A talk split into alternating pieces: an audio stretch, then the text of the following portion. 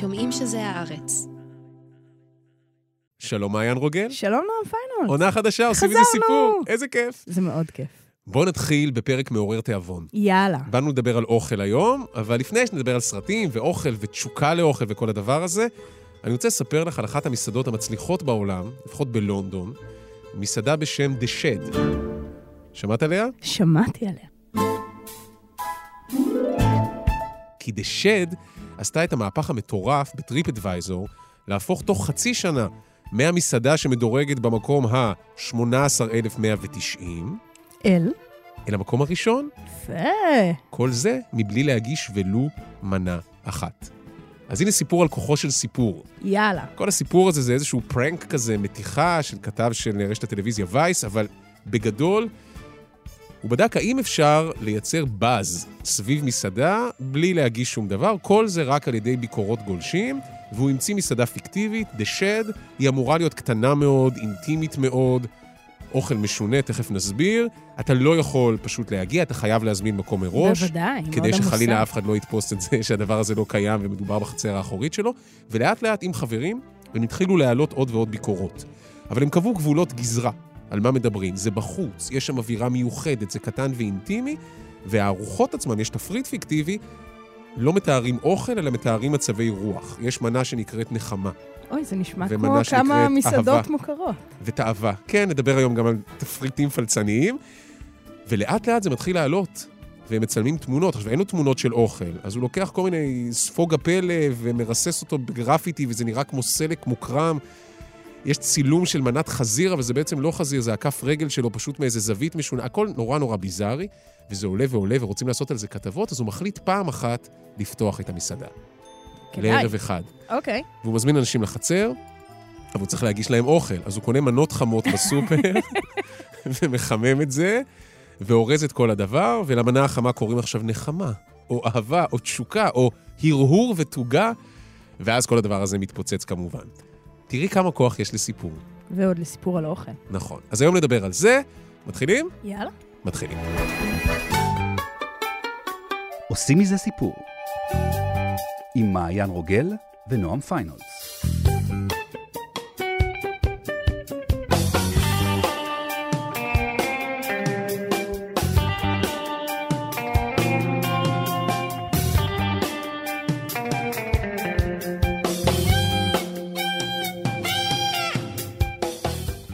אוכל.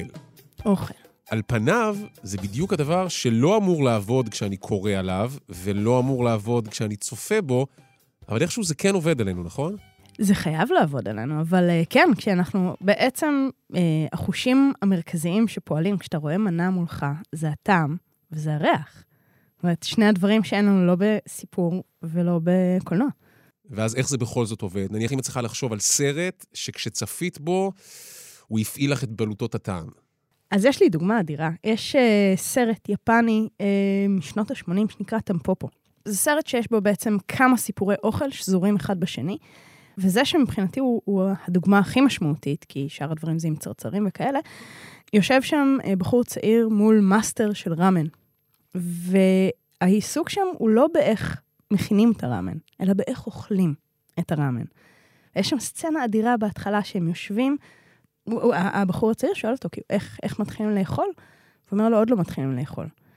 והוא מתחיל ללטף עם המקלות את הרכיבים, ולטבול את הפרוסות העדינות של הבשר, ולהסתכל על הנצנוץ של השמן, וזה זה. המשחק בעצם הוא לא האכילה עצמה, הוא הפורפליי. הוא כל ההפעלה הזאת, שאתה אתה מסתכל ואתה כבר יכול להתחיל לדמיין ולהרגיש בתוך הגוף שלך את האפקט הזה. הרי אם אתה תקרא על מישהו שאוכל עכשיו אה, משהו איום ונורא ומגעיל, תהיה לך את הבחילה. ואם אתה תקרא אה, או תראה מישהו שאוכל משהו נורא חמוץ, הפה שלך יתכווץ. זאת אומרת, הכוח של הסיפור, אם אנחנו עובדים נכון, הוא אשכרה להפעיל את הגוף ואת הפה ואת בלוטות הרוק של הקוראים והצופים. ואם אני מנסה לחשוב על סרט שבאמת עושה את זה נהדר, לא עם מנות איזוטריות כמו ראמן בטמפופו, זה שוקולד. או...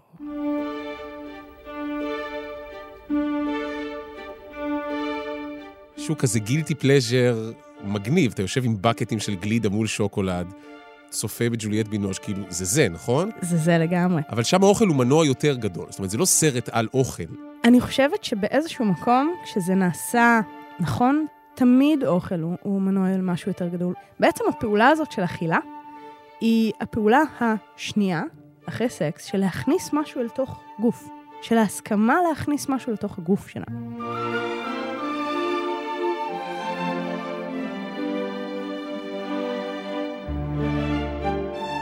זה היה משפט מאוד חזק, מה שאמרת עכשיו.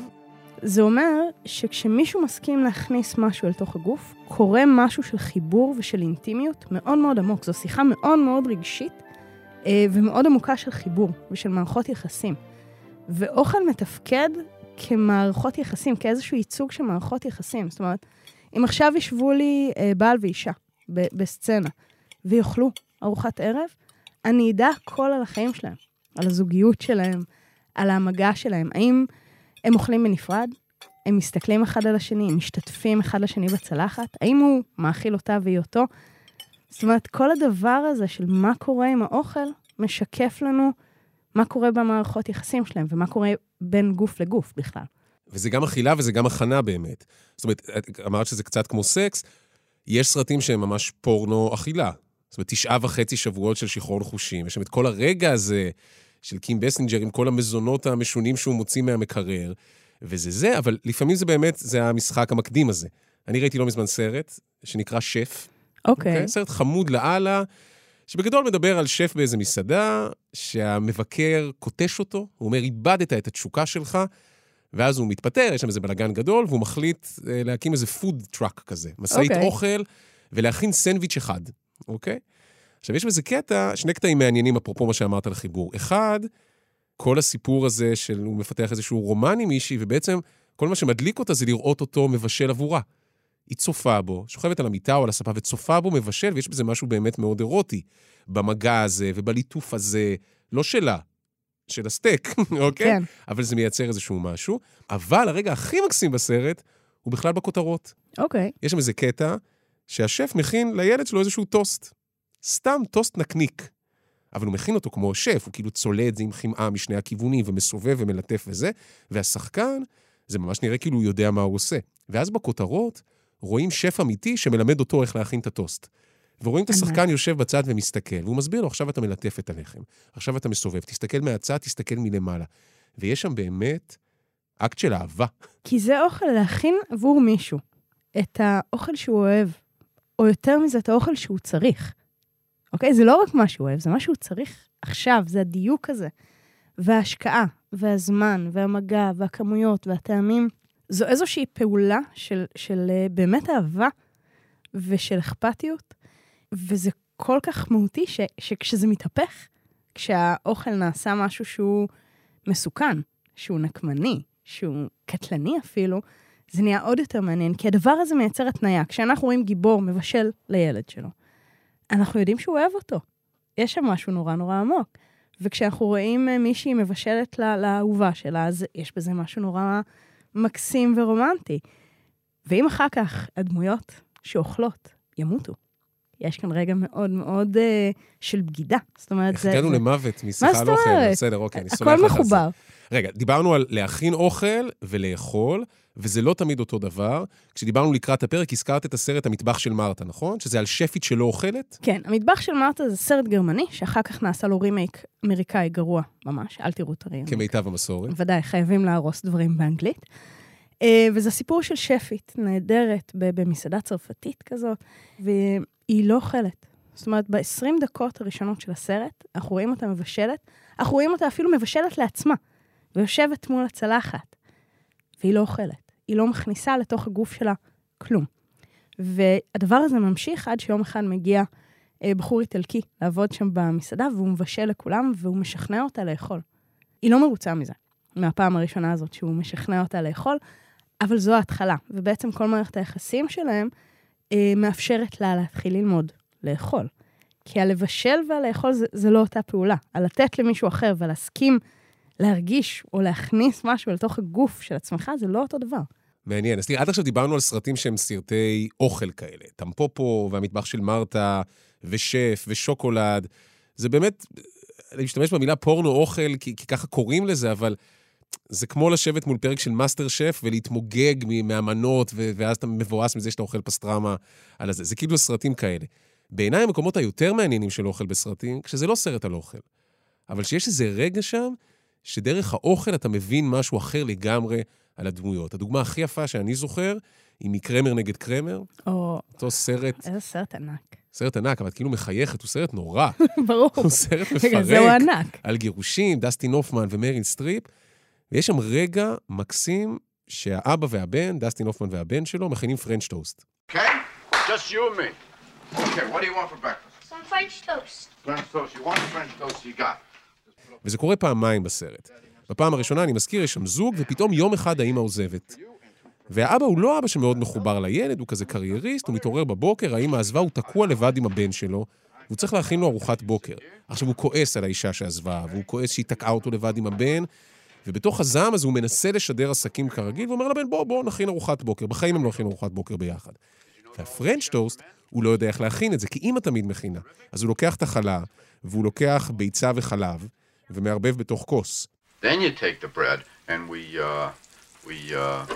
ואז הוא צריך לטבול את החלה בתוך הכוס, אבל החלה לא נכנסת, אז הוא קורע את החלה לחלקים קטנים, וטובל, ושם על המחבת, והמחבת נופל.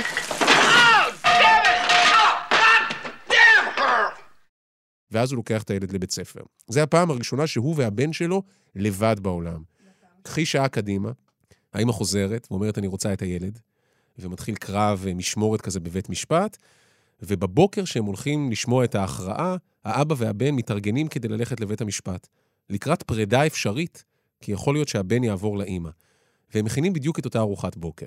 אבל הפעם, קודם כל זה בדממה מוחלטת, כי אין כבר מה לדבר, אבל הם מבינים אחד את השני בניואנסים, הם עובדים כמו תא משפחתי, כמו מכונה משומנת. אז הקפה הוא בול, והמיץ תפוזים הוא בול, ובעיקר, הפרנץ' טוסט.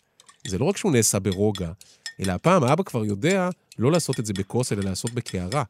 ולכן לא צריך לקחת את החלה ולפרק אותה, שזה כמובן מטאפורה למשפחה שמתפרקת, אלא יש חלה שלמה שהופכת לדבר הזה, וסמ, וזה סמל לחיבור ביניהם, ל, ל, לביחד שלהם, לאופן שהם בעצם בנו תא משפחתי מתפקד ועובד, ועכשיו הוא שוב בסכנת התפרקות. וכל מה שבניתי עכשיו זה סביב פרנץ' טוסט.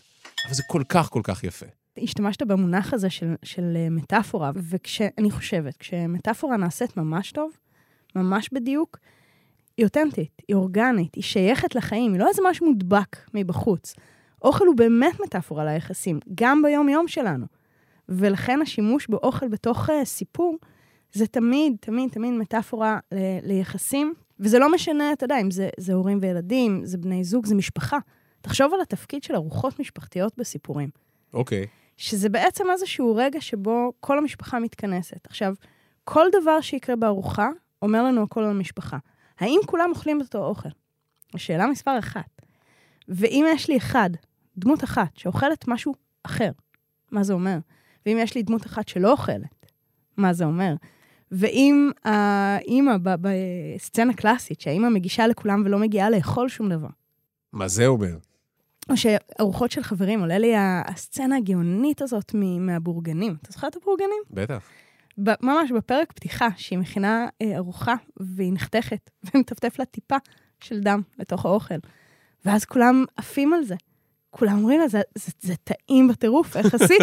איך... מה הסיקרט סוס שלך? כן, ואז כאילו בארוחה הבאה, אין לה ברירה אלא, אלא לחתוך את עצמה שוב ולטפטף עוד פעם. ושוב, זה, זה כאילו מטאפורה, זו סצנה מאוד אורגנית, היא, היא כאילו יושבת בתוך כל הסיפור, אבל זה הדבר עצמו, זה לשים את עצמך בתוך האוכל. כאילו, איזה דבר מטורף יש כאן. אז, אז הסצנה הזאת של הארוחה היא מערכות יחסים מורכבות, ויש הרבה כוח סביב המערכת היחסים הזאת, הגדולה. אה, ואז כשזה מתפרק, זה אחד הדברים המרתקים. זאת אומרת, אה, אם כבר הושבתי את כולם, אני לא אתן לזה לעבור בשלום, אלא אם זה סוף הסרט. בדרך כלל אני אושיב את כולם, ואז אני אנסה לפרק את הדבר הזה. אני אנסה לעשות את האקט האחד, הדמות האחת שתגיד או תעשה את הדבר הכי נורא, כדי שזה יתפרק, וזה לא מתפרק בקלות. כי. לארוחה משפחתית יש כוח. עכשיו, סתם אני סקרן, כמה ספרים כתבת? חמישה. חמישה. את באמת, את בסדר, את. מישהו אוכל בספרים האלה? כי על פניו זה יומיומי ומשעמם, אבל זה משהו שאת הפעלת פעם, את מנגנון האכילה? בוודאי, בטח. כי זה נורא נורא משמעותי. עכשיו, איך אפשר שלא? אתה יודע הכל על בן אדם איך הוא אוכל. תחשוב על סצנה שיושבים קבוצה של חברים, אוקיי? ואוכלים המבורגר. אני, אני מביאה את זה מהחיים. כבר נדלקתי. כן, אוקיי. עכשיו, איך כל אחד אוכל? מי אוכל בבלגן, ומי מפרק לעצמו את ההמבורגר, ומי, לא רוצה להזכיר שמות, יושבת ומארגנת לעצמה את ההמבורגר במשך עשר דקות, ודואגת לסדר בצורה מאורגנת ואחידה, ו- ושכל הרטבים יהיו גם מלמעלה וגם מלמטה. זה כמו כשהארי פגש את סלי, on the side, שהיא בדיוק. סופר היי מיינטננס לדבר הזה, נכון. I'd like the chef salad, please, with the oil and vinegar on the side and the apple pie a la mode. But I'd like the pie heated, and I don't want the ice cream on top. I want it on the side, and I'd like strawberry instead of vanilla if you have it. If not, then no ice cream, just whipped cream, but only if it's real. If it's out of a can, then nothing. Not even the pie? No, just the pie, but then not heated. בדיוק, זאת אומרת, אתה מגלה הכל על בן אדם, איך שהוא אוכל, ומערכת היחסים שלו עם האוכל. ואני, זה מעניין מה שאת אומרת. כי לא חשבתי על איך שהוא אוכל, אני חשבתי על מה שהוא אוכל, ומה שעלה לי בראש זה מועדון ארוחת הבוקר.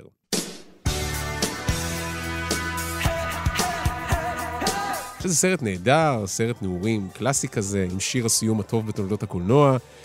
ויש שם את הרגע הזה, יש שם המון רגעים נהדרים. יש שם חבורה של תיכוניסטים מאוד מאוד שונים אחד מהשני. אחד הוא הספורטאי, אחד הוא הבריון, אחת היא הפריקית, אחד הוא החנון, אחד הוא ה... כולם עשו איזה משהו והם נתקעים בריתוק. הקסם הזה שיש רק בסרטים לפי דעתי, לא? לא נראה אני שקיים. מקווה. כן, איזה ריתוק, איזה שבת בבוקר, בבית הספר, יחד עם המנהל, והסרט מתחיל בזה שההורים שלהם מכניסים אותם לשם, ואז זה גם יפה, איך כל הורה נפרד מהילד שלו, אתה מבין הכל על המשפחה. מהרגע הזה, האם זה נשיקה, האם זה בחיבוק, האם הוא מגיע לבד, האם זה תעוף מהאוטו, כזה. ומסתיים אחרי, הם עוברים שם מהפך שלם. אבל אחד הרגעים הכי יפים זה ארוחת הצהריים. כל אחד הביא לעצמו ארוחת צהריים. וזה masterpiece באיך מאפיינים דמויות. כי כל אחד, אתה מבין אותו דרך האוכל שלו. נניח, הנסיכה, הפרינססה, מביאה סושי. What's that? Sushi. Sushi? Rice, uh, raw fish, and seaweed. You won't accept a guy's tongue in your mouth and you're gonna eat that? הספורטאי מוציא ערימה של סנדוויצ'ים, צריך לאכול הרבה, וקרטון חלב שלם, ופירות, הוא כאילו פח זבל של אוכל, והסנדוויץ' כל הזמן מתפרק לו ונוזל לו וזה, זה כאילו, זה מזעזע כזה, הכל בלאגן. שזה הפוך מהאסתטיות של הנסיכה. והפריקית לוקחת פרוסת לחם, ואז היא מפזרת על זה סוכר, ולוקחת קורנפלקס, ומועכת את הקורנפלקס על זה, ואז קולה נשפך, נשפכת לה על השולחן, והיא מלקקת וזה דוחה. והחנון מביא שקית כזו, והכל ארוז נורא יפה, יש לו מרק. מרק. וסנדוויץ' שחתכו לו את הקשה, זה ילד בתיכון, אבל חתכו לו את הקשה, אבל הוא לא אוכל את זה, כי הבריון חוטף לו את זה, כי לבריון אין אוכל. PB&J with the crusts cut off. Did your mom marry Mr. Rogers? Uh, no, Mr. Johnson. כי אין לו משפחה שדואגת לו, כי ההורים שלו מכבים עליו סיגריות, כי זה מגיע אחר כך. ואתה מבין את כל החבורה הזו ואת כל ה profiling של כל אחת מהדמויות, רק על פי מה היא הביאה בשקית של הסנדוויץ'. מה שגורם לי לתהות לגבי הסנדוויצ'ים שאני מכין לילדים שלי, לא חשבתי על זה, שמאוד חד גוניים. אז דיברנו על, על אוכל כמשהו שהוא דרך לתאר מערכות יחסים, ודרך לתאר אולי מטמורפוזה במערכות יחסים, ודרך לאפיין דמויות. והוא גם דרך למבחנים. והוא דרך אוקיי. ל- לבחינה של אמון. מה, של האם אתה. מוכן לאכול כן. את מה שהכנתי? תני דוגמה. זוכרת צ'רלי והשוקולדה, אבל uh, הגרסה החדשה של טים ברטון, ה- הגאון הדפוק, יש שם רגע שווילי וונקה בעצם נזכר באיך הוא הקים את, את המפעל שלו ואיך הוא הביא את האומפה לומפז, והוא מגיע שם בסיפור לתוך איזה ג'ונגל הזוי כזה, אה, והוא רוצה לזכור את האומפה לומפז, הוא יודע שהוא צריך אותם. והוא ניגש למנהיג הכפר, וכדי שמנהיג כפר יסכים לדבר איתו, אז הוא צריך uh, לאכול את האוכל של האומפה לומפז, כי האומפה לומפז יודעים להכין שוקולד וממתקים מטורפים, אבל הם אוכלים גועל נפש כזה של uh, uh, מין פירה זחלים ירקרק ורירי אוקיי. ודוחה. והוא צריך לשבת מולו ולאכול את זה. ואין לו ברירה, הוא יודע שזו הדרך היחידה שהוא יוכל לייצר את האמון. עכשיו, הוא, שהממתקים זה, זה כל מה שמעסיק אותו, שכל מה שהוא רוצה זה את הטעם של הממתקים שנאסרו עליו בילדות עוד. תראה עד כמה זה מדויק. והוא יושב מולו והוא שותה את האיכס הרירי, הירקרק והמגעיל הזה, ועושה פרצופים של טעים לי. כי, כי ההסכמה להכניס משהו מגעיל לגוף, זה הסכמה לא פחות חשובה בתוך uh, סיפור. מעניין. לפעמים זה יושב על מגעיל, לפעמים זה יושב על כמות. אני נזכר, זו סצנה, היא כאילו מצחיקה, אבל היא גם קשה כשחושבים על זה. זה מתוך סרט ישן עם פול ניומן, סרט כלא כזה, שנקרא Cool Hand Look, המורד, אוקיי? הוא איזה אסיר שם. ויש איזה רגע כזה כזה שעשינו מבחן של בוא נראה אותך, האם אתה מצליח תוך שעה לאכול 50 ביצים קשות ברצף. שזה לא קל. תחשבי רגע, ביצה קשה, כמה זמן לוקח לאכול, ומה קורה לך אחרי השנייה. מוות. והוא אוכל ואוכל, ומתישהו הוא כאילו קונה את מעמדו בכלא דרך הסצנה הזו. סצנה מדהימה, היא ארוחה גם נהדר, ואת רואה אנשים הולכים סביבו והוא אוכל. וב-20 הוא כבר בקושי נושם, אז הוא הולך ותוך כדי אוכל תוך כדי הליכה. ובאחרונות הוא שוכב מאולף. מה שאמרת, מה אתה מכניס לגוף, וזה הדבר היחיד שאנחנו מכניסים לגוף חוץ מסקס, אז כאילו, זה יושב שם במקומות שהם טריגריים אולי, מהמם. אוקיי? כן. אבל הם ממש מכניסים לו את הביצים לתוך הפה, ודוחפים לו את זה. עכשיו, הוא, זה כאילו בהסכמה, בסדר? אבל הם מזיזים לו את הלסת, הוא כבר מאולף לגמרי, ובסוף הם דוחפים את הביצה האחרונה. עכשיו, הוא שוכב שם מאולף עוד שעות, אבל הוא קנה את מעמדו בכלא. אבל גם תראה את הגאונות, שבעצם כשאתה מתאר את הסצנה, אתה, כאילו, הכלי שלך לדבר על זה, זה מה קורה לך. כי כשאנחנו רואים סצנה כזאת, הגוף שלנו מגיב, אתה רואה את זה ויש לך בחילה. אתה מרגיש את לא, החנק. לגמרי, לגמרי, לגמרי. זה כאילו הגרסה המופרזת של צ'ארלי וחצי והביצים של יהודה ברקן וזאב רווח. יש משהו בחשיפה המאוד אינטנסיבית הזאת לאקט של אכילה, שהוא משפיע על צופים בצורה מאוד מאוד עמוקה, ואתה לא יכול לברוח מזה. זאת אומרת, חוץ מ- מלהתנתק מהסרט, אתה לא יכול ללכת משם. על פניו, זה לא נורא אלים, הרי הוא מסכים לזה, אבל זה נורא קשה לראות את זה. זה נורא קשה זה נורא לראות נורא את זה. משפיע עלינו. עכשיו, אני חושבת גם בכלל על סצנות אוכל בכלא. שזה תמיד השליכטה האפורה הזו. לא, זה יותר מעניין מזה, זה השליטה. אוכל בכלא זה שליטה. מי שמכין את האוכל בכלא, סיפורים, כן? לשמחתי אני לא יודעת הרבה על כלא אמיתי, אבל אה, כי אני חושבת נניח על עוז. אתה זוכר את, ה, את את הסצנה? האוכל שם, לא, אני זוכר המון דברים קשים אחרים, אבל לא זוכר אוכל. היה שם סיפור שלם של, אה, של ההרעלה, שמרעילים שם את אחד מראשי המאפיה האיטלקיים, דרך זה שמפזרים לו אבק זכוכית בתוך האוכל. טוב. באופן עקבי, לאורך כמה פרקים. אה, או בכתום זה השחור החדש, שבעצם מי שמנהל את המטבח, היא מנהלת את הכלא. שהשליטה במטבח והשליטה באוכל וההחלטה, ההחלטה של רד, מנהיגת המטבח בעונות הראשונות, מי יקבל מה. ובפרק הראשון היא מרעיבה את פייפר. היא לא נותנת לה אוכל. מעניין. פייפר עושה טעות ומקטרת על האוכל. אין אוכל, ואף אחד לא יכול לתת לה אוכל. וזו השליטה הכי גדולה שיש. ויש איזה סרט ברזילאי מטורף לגמרי, שנקרא אסטומגו. היה לנו טמפופו ועכשיו אנחנו באסטומגו. גם אני יכול להמציא מילים, זה לא... בבקשה, נסה, נסה. סבבה, נו, אסטומגו. אסטומגו, זה סרט שראיתי, באמת, זה, זה פסטיבל קולנוע עלום, אבל סרט נהדר ו- וקשוח אה, על שף שמגיע לכלא. ובעצם אה, עושה את המעבר הזה, כמו, כמו שדיברת על, אה, על המורד, המעבר הזה מזירו להירו, דרך זה שהוא שף, דרך זה שהוא מבשל, הוא מבשל ארוחות גורמה, אבל עם מה שיש בכלא, שזה לפעמים נמלים, לפעמים זחלים, אבל עדיין הכל נראה נורא נורא יפה. ואז אנחנו מגלים שהוא בכלא כי הוא קניבל, סיפור אחר. לא, רגע, עכשיו הדלקת. עכשיו הדלקתי. מבחינתי העונה התחילה עכשיו, אוקיי. יש שם איזשהו רגע, רק בסוף הסרט, אני עושה ספוילר נוראי, כי ממילא אף אחד לא יכול להשיג את הסרט הזה, אסטומגו. אסטומגו. יש אוקיי. שם אה, רגע שאנחנו רק בסוף הסרט מגלים למה הוא בכלא. והוא בכלא כי השף שלימד אותו, אה, בעצם שכב עם אהובתו. וכשהוא גילה את זה, הוא התנקם בהם, והוא רצח אותם. אבל את השף הוא רצח, ואת בת הזוג שלו אה, הוא רצה לשמור בפנים. ואיזה דרך טובה אני מרגיש לאן זה מגיע. איזה דרך טובה יותר לשמור לנצח את האהבה מאשר לאכול את אהובתך, מטוגנת כסטייקים. והנה סגרנו מעגל בין אה, סקס ואוכל. אז בוא, בואי נעבור באמת מהעולם ההוליוודי והקולנועי לעולם המציאותי של מאסטר שף. תקשיבו שנייה. זה נקרא זבל.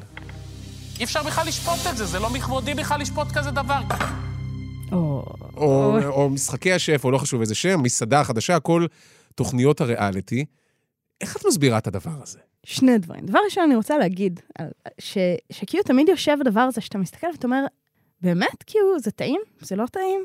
זה מוצלח? זה לא... כאילו, אנחנו לא יודעים איזה טעם יש שם לאוכל. אתה רואה אותם מבשלים, אתה רואה את השופטים אוכלים, אתה לא יודע מה יש.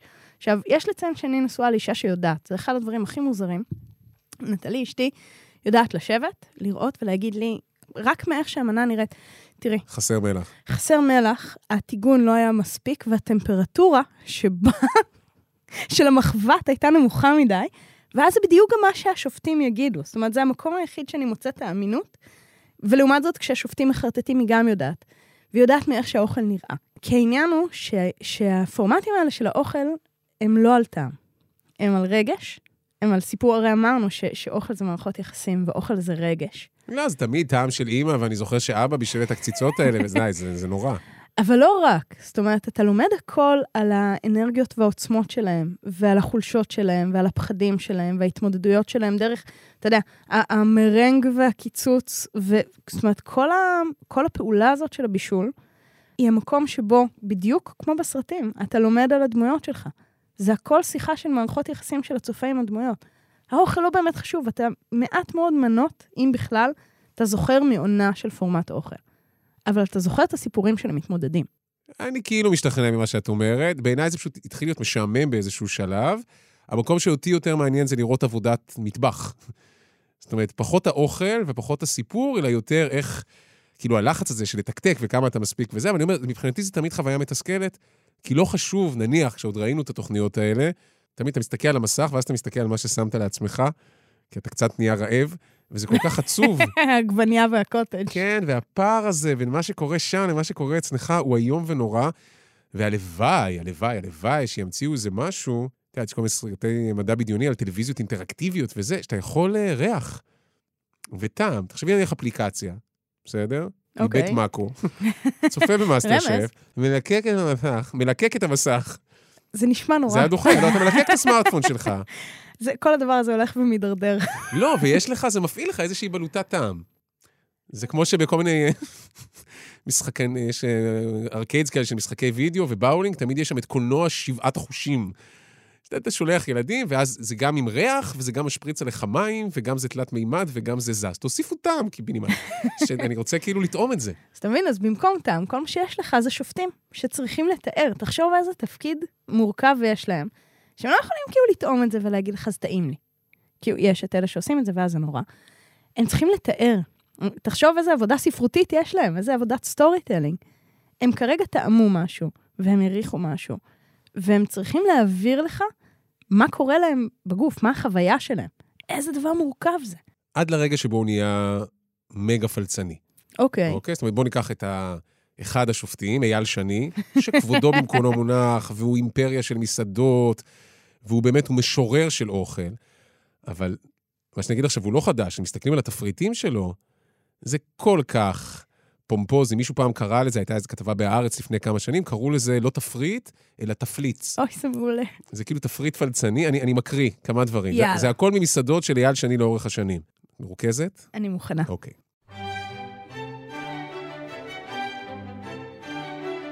פטיש היום מנפץ את ליבם של עשבי בר על נתחי אנטריקוט דקיקים שכלואים בצלופן. פסטה שמחלידה מהזדהות עם פרחי ארטישוק שנחתכים לתוכה. חץ שומר שחדר לתוך הנתח שבשבילו שווה כל הסינטה שמהדהד בתוכה בושם אניס. כרוב סגול, תינוק, בן חצי שנה, צלוי בשלמותו במיצב, אוקיי? ואחרי אייל שני יש גם שפים אחרים שקיבלו ממנו השראה והחליטו לקחת את זה אפילו רחוק יותר. קציצות שרימפס, חלב קוקוס וחלומות על תאילנד. זה כמו המסעדה הפיקטיבית עם הרגשות. סלט בקס בני בזירת רצח. עכשיו, אתה מבין את הגאונות? זה מחזיר אותנו לפתיחה הזאת, מה לסיפור גאוני של בזה? כי מה שקרה זה שמה שדשד, שדיברנו עליו בהתחלה, הבינו, זה שכדי לייצר סיפור טוב, אתה צריך לקחת את החומרים של המציאות. אם הבדיון שלנו עשוי מאותו דבר כמו המציאות, אין הבדל. זה נהיה מציאות. הם בעצם לקחו את הדבר הזה, שאני בטוחה שאייל שני לא המציא, לא, ברור שלא. והשתמשו בזה.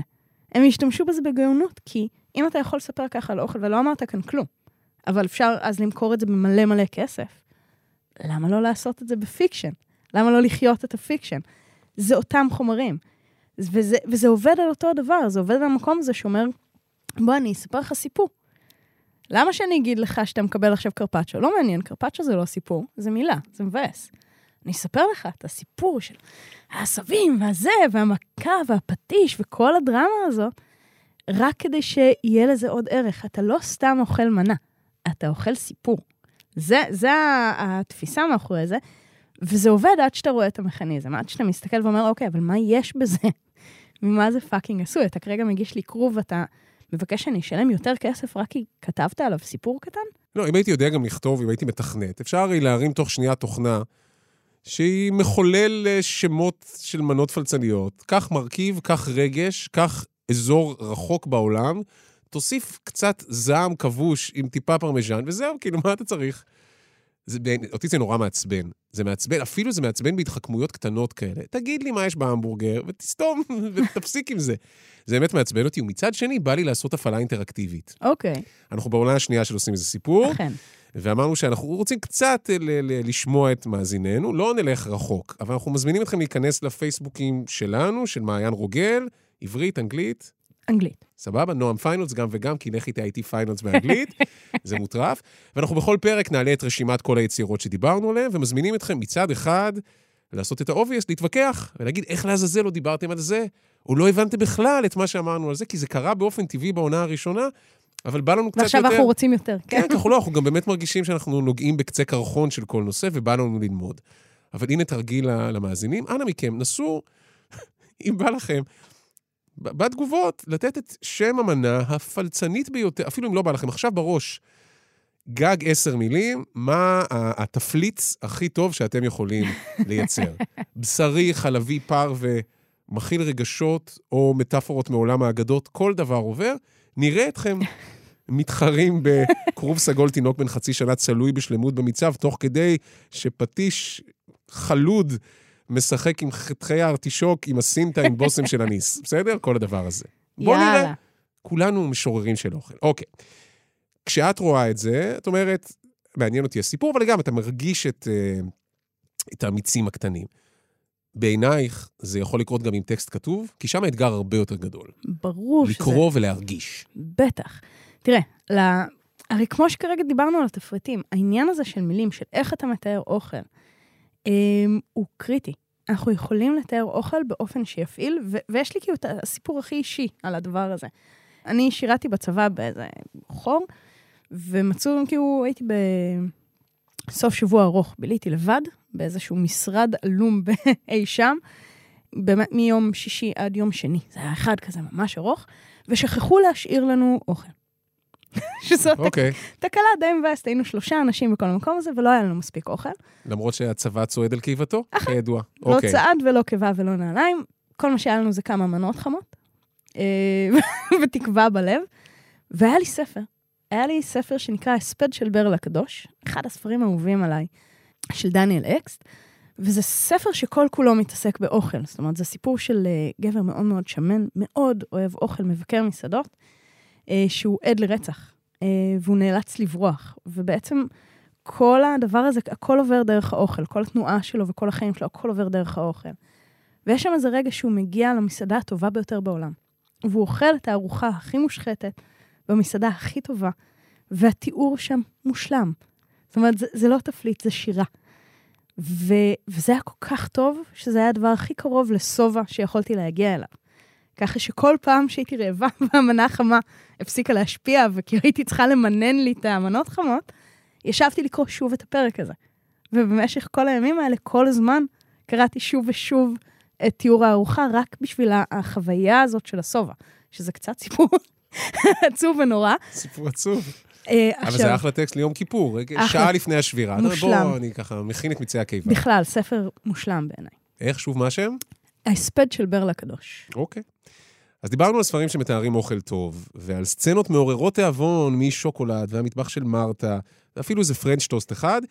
אני חושב שכדי לסיים עם טעם של עוד, בוא נדבר רגע על, אה, אני מאתגר אותך, על סצנת האוכל המזעזעת ביותר שראית על המסך. טלוויזיה, קולנוע, משחק מחשב, הכל הולך. הכל הולך? טוב. הכל הולך. הסצנה הכי נוראית שלי, באמת, הכי נוראית, אה, אינדיאנה ג'ונס והמקדש הארור. אתה זוכר את סצנת האוכל באינדיאנה ג'ונס והמקדש הארור? בהתחלה שם? אני זוכר שהם תולשים לב עם היד, אבל מה, מה קורה בסצנת האוכל? בסצנת האוכל, כל הארוחה מזעזעת, הכל מלא כל מיני דברים חיים ו- וכזה. ובסוף מגיע שלב הקינוח, ובשלב הקינוח מגישים ראשים של קופים. ואז הם פותחים כזה את הלמעלה של הגולגולת, chilled monkey brain. ואוכלים צ'ילד מונקי בריינס. הם אוכלים את, את המוח הקפוא של הקוף מתוך הראש שלו עם כפית. זה נורא. לפחות זה קפוא. זה היה יכול להיות גרוע יותר. בואי בואי נודה בזה רגע. מה שלך? שלי זה מונטי פייתון, אוי, טעם החיים. שכל מי שראה ברגע זה, יש לו תחושת בחילה עמוקה. אני אגיד שבאופן כללי אנחנו מדברים על אוכל, אבל אין ספק שסצנות הקאות זה הדבר. זה הדבר. אנחנו לא עושים פרק כזה, final. נכון, אני רק אגיד, בגלל שאין פרק כזה, אז ב"אני והחבר'ה" יש את הסיפור המקסים של תחרות אכילת הפאי, שהילד הקטן שם מקיא, וכולם מקיאים. אחד על השני, זה נהדר, אבל בטעם החיים, יש שם איזה רגע שרואים איש גדול, אוכל במסעדה, וג'ון קליז מגיש לו כל פעם עוד משהו ועוד משהו, והוא מתפוצץ, הוא כאילו, הוא, הוא מתנפח, ומתנפח, ומתנפח. אתה רואה אותו הופך לענק, ו- ומעלה גירה כזה וזה, ואז ג'ון קליז, המלצר, ניגש אליו ואומר, אדוני, רק סוכריית מנטה קטנה. Finally, monsieur, a wafer thin mint. Bah! Oh, sir, it's only a tiny little thin one. Fuck off, I'm full. Oh, sir. והוא נותן לו את סוכריית המנטה, ואז ג'ון קליז רץ להתחבא מאחורי העציצים שם, והאיש הזה מתנפח עוד קצת, ופשוט מתפוצץ.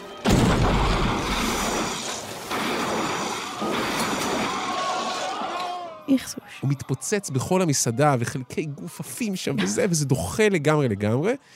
עכשיו, הדבר היותר מעניין על הסצנה הזו שלמדתי לא מזמן, הם צילמו את זה במשך כמה ימים טובים שם, בתוך איזושהי מסעדה, באמת איזשהו עולם אירועים כזה. והם צילמו את זה כמה וכמה פעמים, ויש את הרגעים שהוא מקיא לתוך דליים, גלונים של מרק מיניסטרון אה, עם צינור שנמצא מאחורי הראש של השחקן, כל הדבר הזה. 12 שעות אחרי שהם סיימו לצלם שם, הייתה חתונה באותו מקום. או, לא. חתונה אמיתית, זו השמועה, אוקיי? אני לא יודע, היה שם איזה ניחוח מוזר בחתונה, שאתה לא בדיוק מבין מאיפה זה בא, אולי זה הבושם של אם הכלה, אבל זה הסיפור. אוקיי, אז השארנו טעם של עוד? אני, יש לי איזושהי תחושה שהפרק הזה לא היה מעורר תיאבון, כמו שחשבנו בסדר, שהוא לא יהיה. הבטחנו. אז אוקיי, לסיום, לכו לשף, תרוצו לכותרות ותראו איך הוא מכין את הטוסט הזה. זה גם סבבה, כי זה לא... זה מחומרים שיש בבית, ממש אפשר לעשות את זה, אבל כמה תשוקה במנה אחת זה וואו, זה יפהפה. אז עד כאן פרק האוכל שלנו, עונה חדשה של עושים איזה סיפור, שזה די מדליק. יש עוד שלל נושאים מוזרים בקנה. נגיד תודה גדולה לדן ברומר שעורך אותנו, ותודה לנועם פיינולס. ותודה מעיין רוגל, וכאמור, מוזמנים להיכנס לפייסבוקים שלנו, לדבר איתנו קצת, להגיד מה פספסנו, לדבר על סצנות האוכל הכי אהובות עליכם, וגם להמציא איזה מנה אחת טובה, שרק מהטקסט תפעיל אצל כולנו את מצעי הקיבה. יאללה ביי.